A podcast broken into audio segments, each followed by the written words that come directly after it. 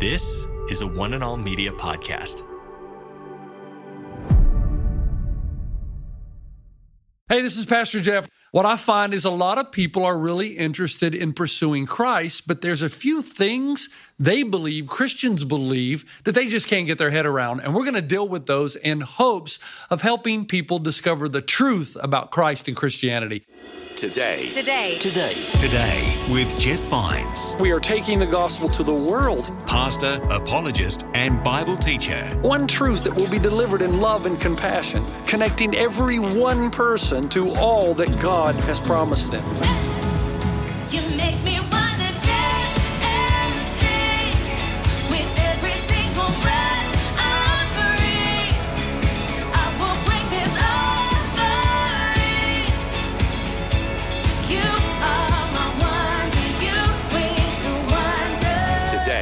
Today. Today. Today. Today with Jeff Vines.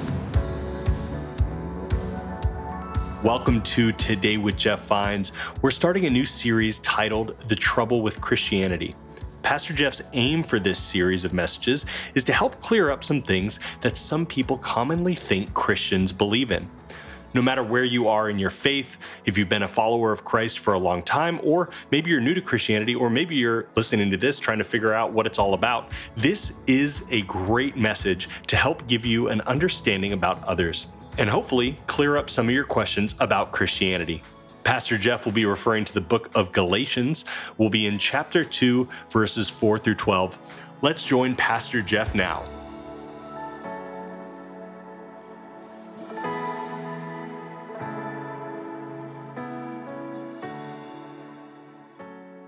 If you have your Bibles with you, I hope that you'll turn to a book called Galatians. It's about two thirds of the way through the New Testament. I'm in Galatians chapter 2, verse 4 through 12. Interesting dialogue here.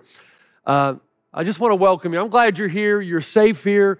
We want you to be allowed to ask your questions and investigate further this relationship with Jesus that we think has the power to absolutely transform your life. So if you've turned to Galatians 2, I'll get there in a moment.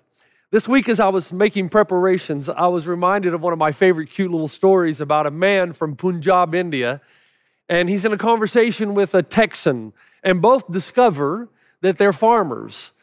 And so, you know, everything's big in Texas. So the Texan asked the Punjabi farmer, he said, How, how large is your farm back in India?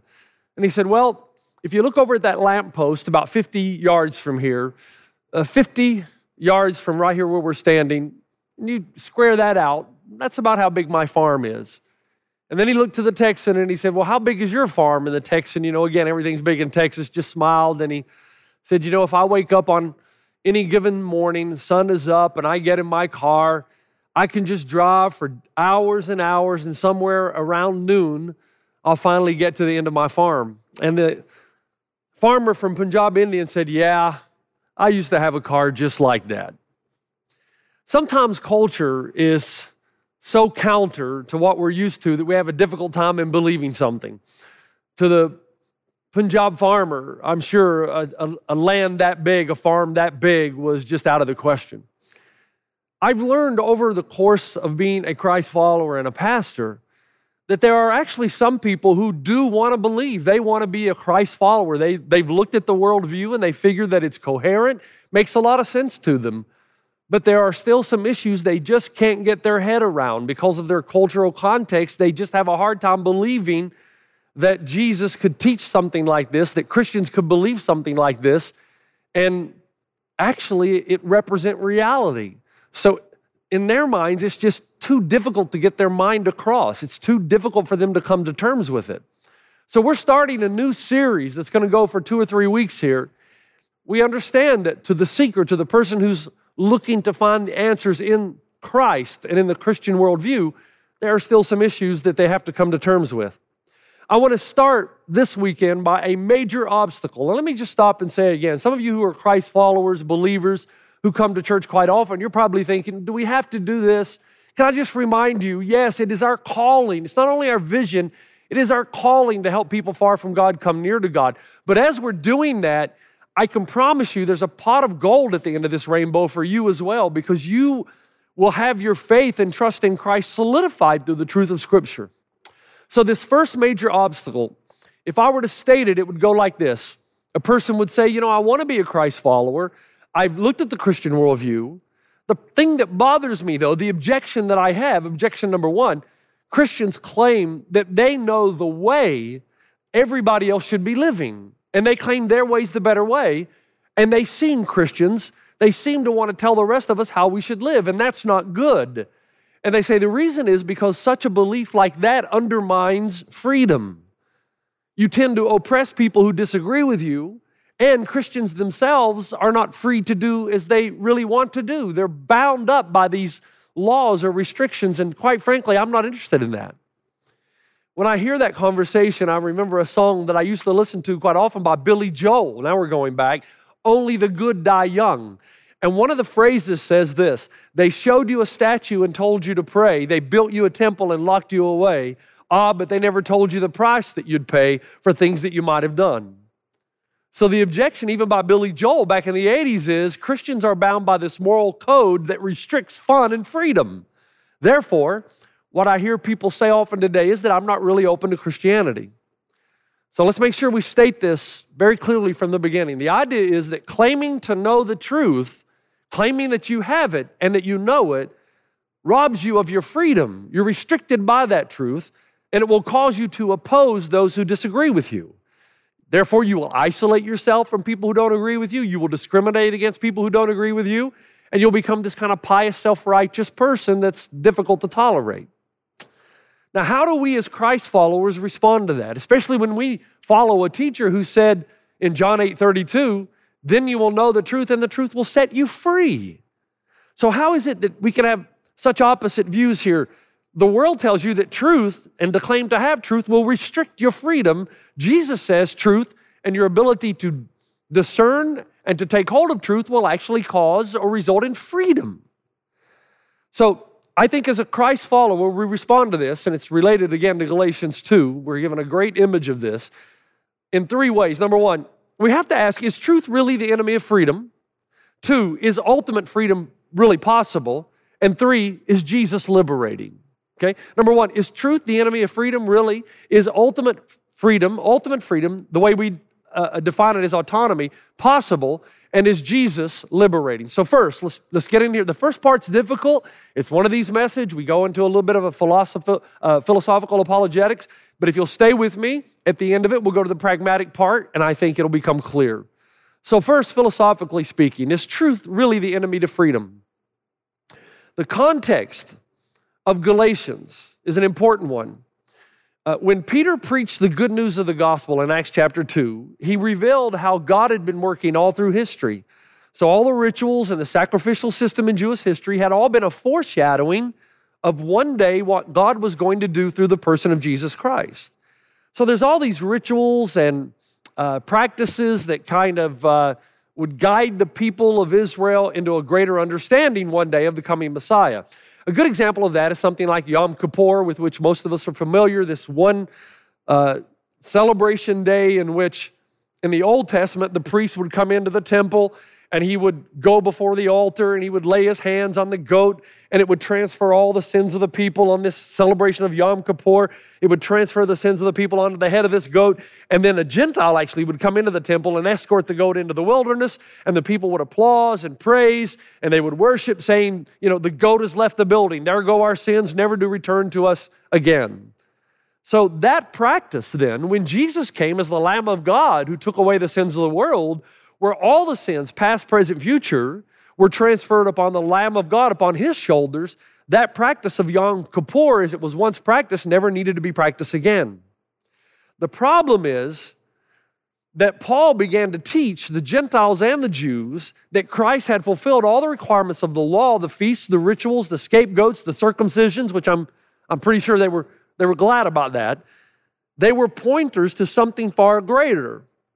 However, Peter was being influenced now by the religious, ritualistic Jews to convince the Gentiles that they still had to practice these ceremonies. So in verse 4 of chapter 2 in Galatians, the Bible says this matter arose because some false believers had infiltrated our ranks to spy on the freedom we have in Christ Jesus and to make us slaves. So some of the Jewish leaders who still wanted the Gentiles to keep Jewish rituals actually sent spies to make sure the Gentiles were doing that. Paul hears about this and he says, We did not give in to them for a moment so that the truth of the gospel might be preserved for you. So Paul says, We actually have freedom in Christ because of the truth of the gospel. Because of the truth of the gospel and the freedom that we have, we're no longer bound by those ceremonial laws, those religious rituals. Now, I find this interesting.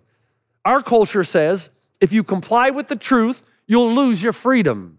Paul says if you discover the truth, it will lead to ultimate freedom, not restriction. So, again, we ask the question how could there be such a, an opposite idea here? And it has a lot to do with the evolution of culture.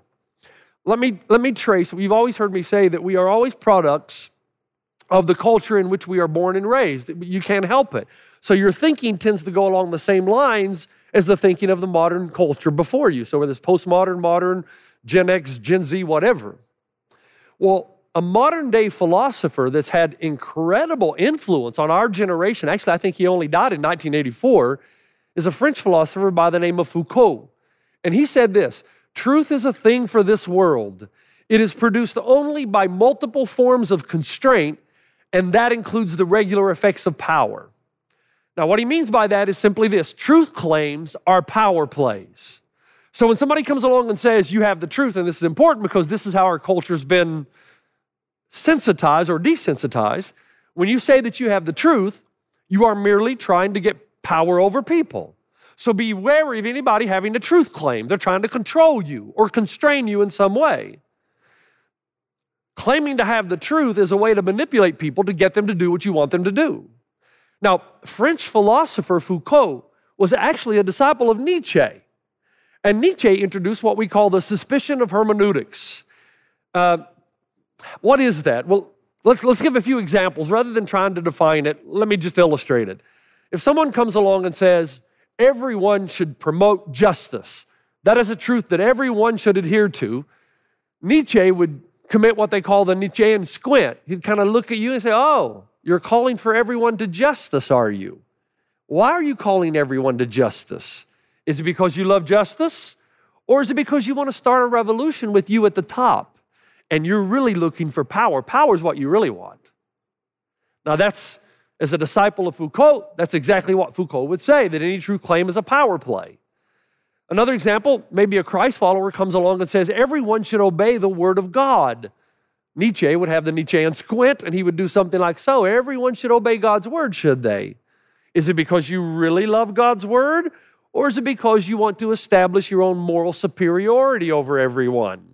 You want to justify yourself and your group, and you don't want to associate with a certain group of people who aren't holy and pious like you. So, what you really want is power. Now, you might stop and say, wait a minute, Pastor Jeff, whose side are you on? And the answer is, I'm on Jesus' side, and I know this is going to surprise a lot of you. But Foucault and Nietzsche are right. To a degree, that's exactly what Jesus said about the Pharisees, the religious people. They devoted reams and reams of laws in an attempt to control the people that kept them in power as religious authorities. They needed, the Pharisees and Sadducees of Jesus' day, needed to justify their existence, their grouping. So they would enslave the people around them because that's what religion usually does keep all these laws, make all of these journeys, eat this food, don't eat this food, keep these ceremonies, and we'll make sure that you're in good standing with God. Just do what we tell you to do as the religious authorities, and you'll, we'll make sure you're good with God. Now, it might surprise you again to discover that Jesus taught that truth claims are often a way of getting power, controlling people, getting them to do what you want them to do. And that was his major response with the Pharisees, the Sadducees, and the religious people of his day. However, if you insist that all truth claims, all of the time, are always, every time, power plays, then not only are you wrong, but you're self defeating and inherently contradictory. Think for a moment. When you say to me, all truth claims are power plays, you've just made a truth claim. Which means I can ask you, why are you trying to gain power over me? You, you with me? Once you say all truth claims are power plays, you've just made a truth claim, which leads me to believe it's a power play. You're trying to get me to do something you want me to do. C.S. Lewis described this very well. He said, You cannot go on explaining away forever, or you will find that you end up explaining yourself away. You cannot go on seeing through things forever. The whole point of seeing through something is to see something else through it. For example, it is good that you can see through a window, but that's only because the garden behind it is opaque. But if you could see through everything, if everything was transparent, a wholly transparent world would be an invisible world. And to see through everything would be the same as not to see anything. Now, what's he saying? This is the heavy part, remember. If you were to say to me, Pastor Jeff, and I hear this all the time, you believe what you believe about God, not because it's true, doesn't have anything to do with truth, but because it helps you deal with some psychological issue in some way. Maybe guilt, or maybe it's a crutch that you need to, to make it through the difficulties of life. And then the person will say something like, therefore, all statements about God and religion have nothing to do with truth, but are merely psychological statements to help you deal with your guilt and your insecurity. Now, what is the problem with that statement? Is that not a statement about God and religion? Remember, you've just said all statements about God and religion are merely psychological statements to help you deal with guilt and insecurity. But wait a minute, the statement you just made is a statement about God and about ultimate reality and about religion. So you've just explained away your own explanation, which means I don't have to listen to you. Evolutionary biologists are telling us something similar. They're saying everything your mind tells you about God, interesting, it's always about God, everything your mind tells you about God or morality and truth is really just hardwired chemistry into your brain so that you can pass on the genetic code for survival. Truth has nothing to do with it. Now, think about that. Did your brain not just tell you that? So if you can't trust anything as truth that your brain tells you, you've just failed your own test. Your statement, therefore, has nothing to do with truth, so I don't have to listen to you. So when someone says, no one just makes truth claims, that's always a power play. Always. Guess what? You've just made a truth claim that is the ultimate power play because now you can go around bursting everybody's balloon. Truth claim, pow. Truth claim, pow. The only problem is sooner or later you're going to have to burst your own balloon and you're right back to where you started. Philosophically speaking, everybody makes truth claims.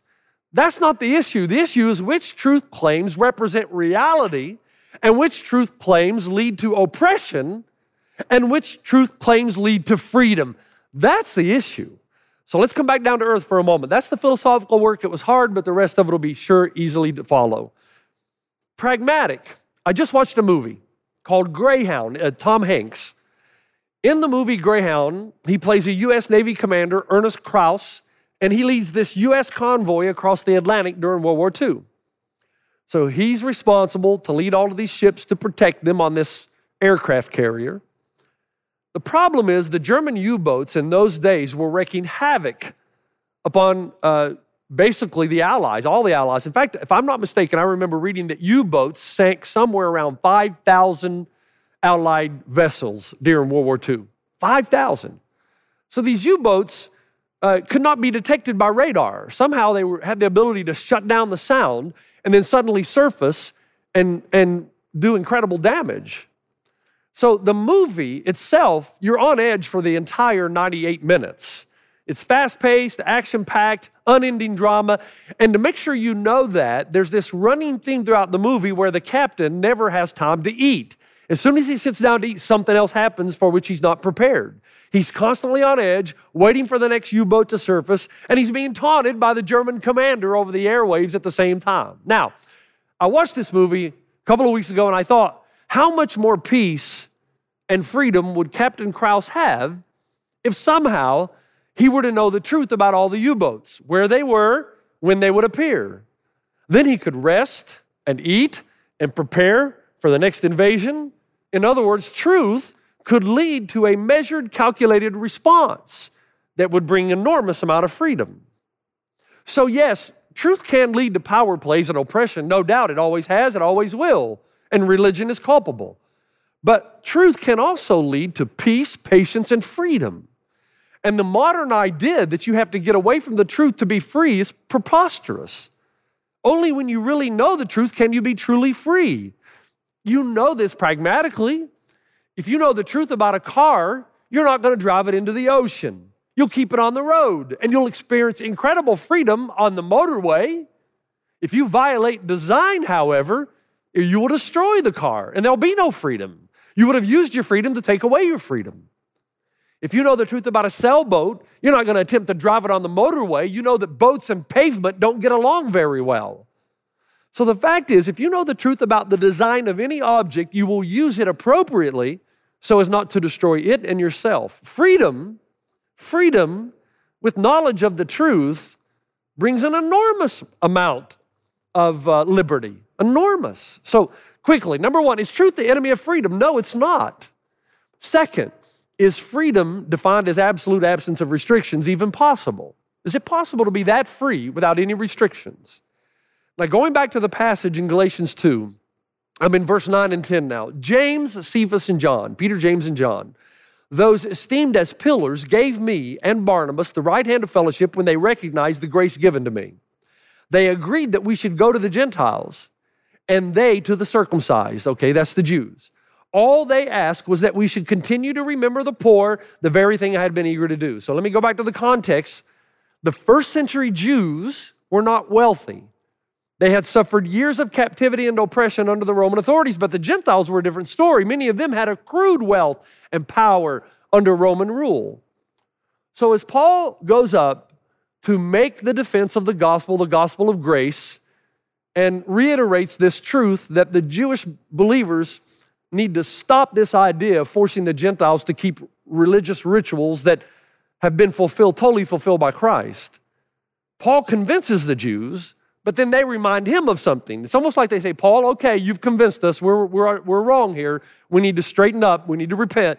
However, there's something we want you to tell the Gentiles. And that is this part of the gospel of grace is that they are to be taking care of the needs of the poor. Okay, they can learn, we can learn something from them, but they can learn something from us. Give them the good news is, give them the good news rather that the gospel is freeing and we're no longer bound by all these rites and rituals, but as Christ followers, ethical norms remain. We are instructed to take care of the poor. So you go up there and you remind those affluent Gentile Christians of their responsibility because of their wealth to take care of the brothers in poverty. Yes, we are free in Christ, but that doesn't mean we can live any way we want. You can't spend your money any way you want. You can't commit adultery, murder, lie, steal, cheat. Those things are off limits. So in verse 4, we have the idea that we're free, but then in verse 10, we have this idea that we're restricted. And modern people see that and they'll say, wait, I thought freedom is the absence of restriction, the absence of all constraints. And here's my response no, you don't. And you never have. You're just applying that into a place where it seems convenient. But in reality, you are very well aware that freedom never means total autonomy. There are always restrictions, even within freedom. You've been listening to Today with Jeff Vines. Thanks for joining us. Next time, we'll bring you the rest of this message from Pastor Jeff. John uses the word logos, translated word, and it is a loaded philosophical term. In Jesus' day, logos came to mean the reason for my existence. The Greek philosophers continued to ask the question ad nauseum why are we here? What is the meaning? What is the purpose of my life? You can listen to more messages like this. Just search for Today with Jeff Vines wherever you listen to podcasts.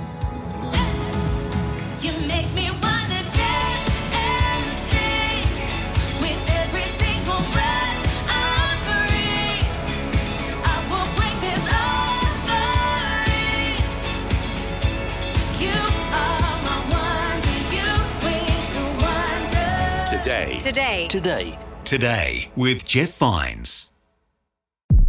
This is a production by One and All Media. For more, head to oneandall.media.